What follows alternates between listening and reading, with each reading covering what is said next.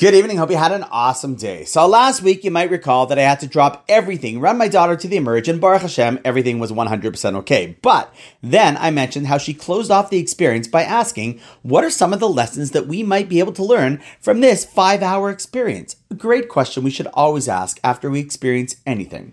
Last week, we mentioned one of those ideas, namely that despite all that we complain about or are stressed about, when one sits in the emerge room, more often than not, we realize we have much more to be thankful for than we ever really appreciate. However, this Shabbos, I was reminded of another one of those takeaway lessons that my daughter and I thought of when I spoke with someone who came out to shul this Shabbos, and he mentioned that it was the first time he came out to a shul Shabbos morning, not for a specific simcha or purpose, possibly since he was a kid and his father took him to shul. Now, this guy is now a father himself, married with two little ones of his own. We were talking about how life is often, if not always, really busy. And there are many things we wish we could do or put into our schedule and lives, but we just don't have time because there's so much other stuff that we just need to do, especially in the area of things that have to do with more time with family or spending time reconnecting a little to one's Judaism. We want to, but often we feel like we just can't.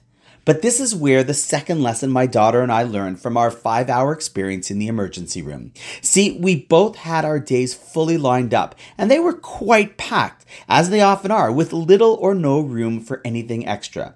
However, interestingly enough, when an emergency came up, we were able to drop everything and spend five hours on something totally unexpected. Now, why was that? Well, simple because it was really important.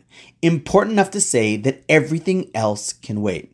Now, true, on one hand, emergencies are different, but in reality, our ability to shift things around was a function of there being a priority at that moment, which was more important than everything else. And the interesting thing was that despite having a set schedule of things that had to get done originally, somehow the world didn't fall apart from this change. So, what lesson did we pull from this? that basically we have a little more control to put in the important things in our lives than we think we can. We often feel there's no way we can leave work a little early, spend a half hour learning, take a weekend and pop into shul because there are so many other commitments and errands in life. But the truth is, for anything that we think is really important, we can always find a little more time for it.